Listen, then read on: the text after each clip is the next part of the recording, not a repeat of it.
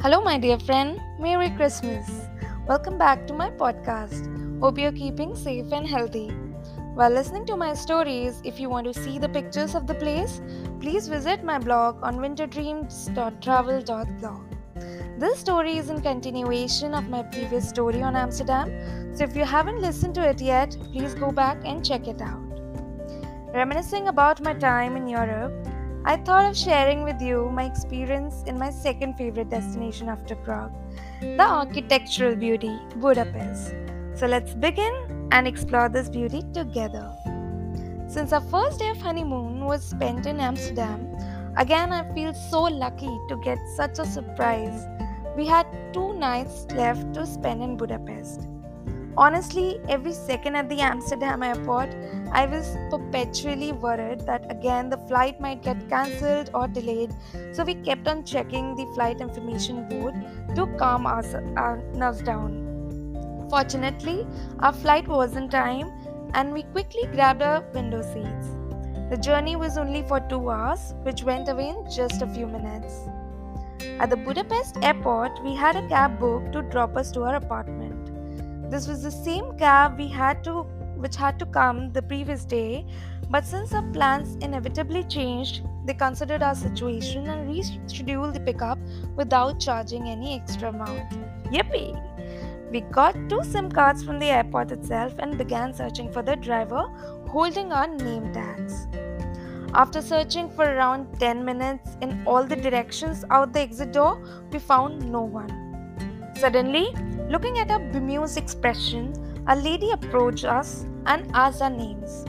She was a member of that taxi booking company and came over to inform us about our pickup.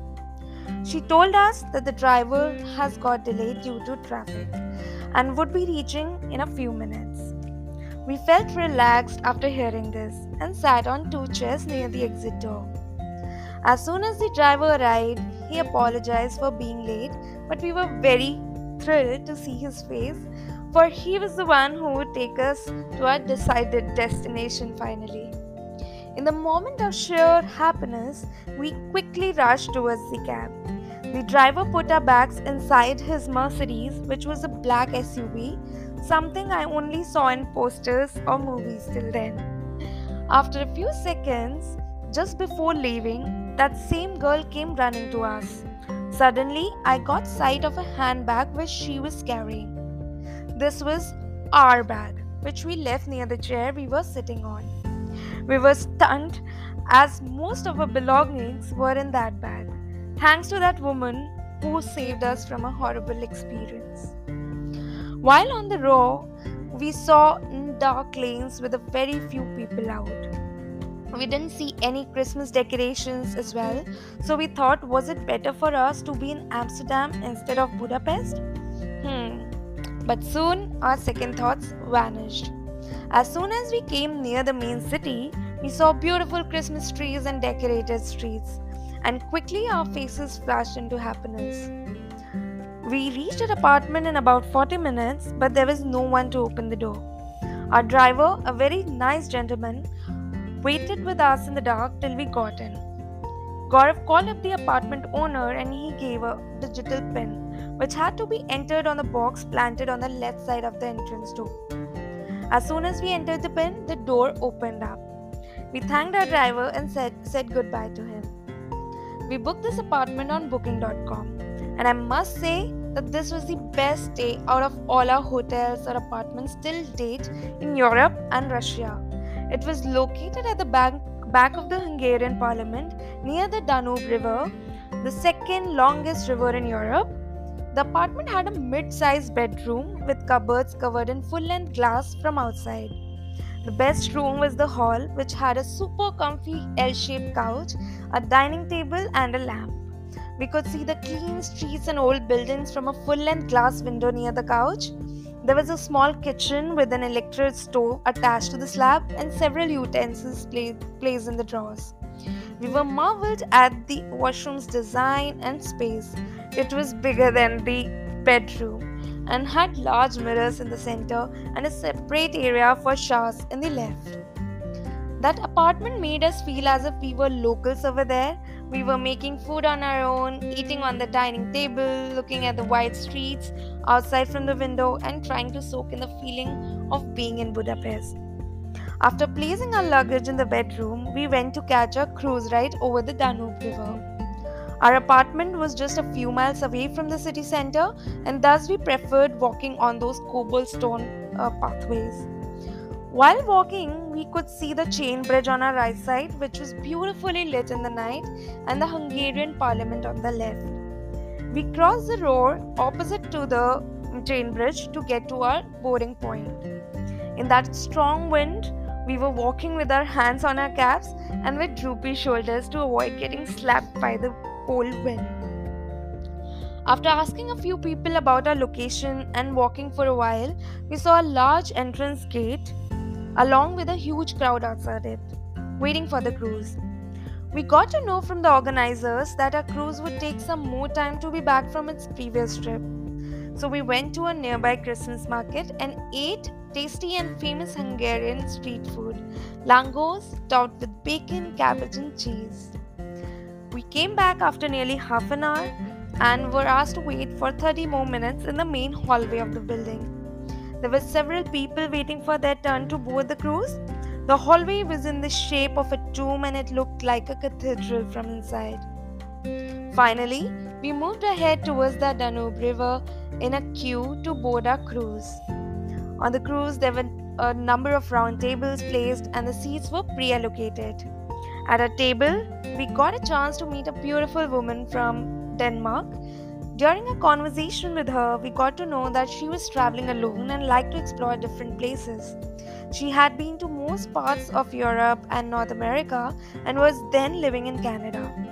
We really enjoyed her company and got some inspiration to travel places for longer durations, also, like a month or so. Our cruise was a wine tasting one, so we got the chance to taste seven different types of wines. Every time the host served us, she explained about the origin and taste of the wine and then poured it into our glasses. For initial one or two drinks, I heard all the details, but after I, after that, I lost my senses and focused only on slurping the wine. Then we were welcomed by musicians who played some amazing tunes on violin. The feeling was really royal, with different people coming on our table and showing off their talents. After having dinner, Gaurav and I went outside to feel the cold breeze while being on the river. The wind was so cold and harsh that we had to come back within 5 minutes. After spending 2 hours on the cruise, we strolled back to our apartment. Next morning, we woke up, spent some time seeing our itinerary, sitting on the couch, made Maggi and tea, and got ready to explore the city. While walking, I was charmed by the huge ancient architecture and wide streets under a lovely light blue sky. Moving forward, we saw a food joint which was selling some langos and a maroon colored hot liquid. Gaurav suggested we try that we try that as most of the locals were buying it. That was the first time, my dear friends, we tasted our beloved mulled wine that warm taste of cinnamon mixed with orange and a little amount of alcohol. Ah, nothing less than a session of meditation or the feeling of weekend or being on a trip.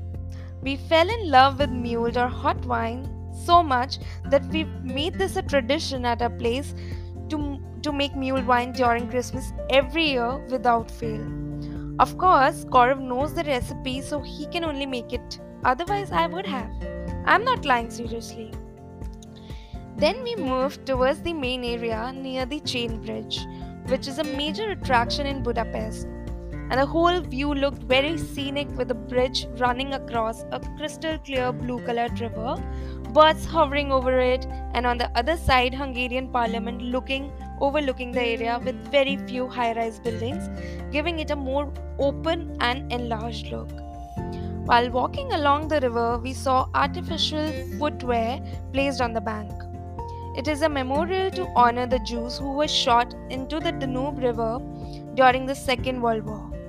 You really get goosebumps standing near those shoes and sandals. Crowded with people and covered in sunlight, the chain bridge was looking so magnificent. I remember that my stomach was churning out of fear from walking above the river. Since that time, I was super scared of water.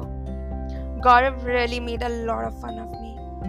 But it's okay, someday he's allowed to do that. Right?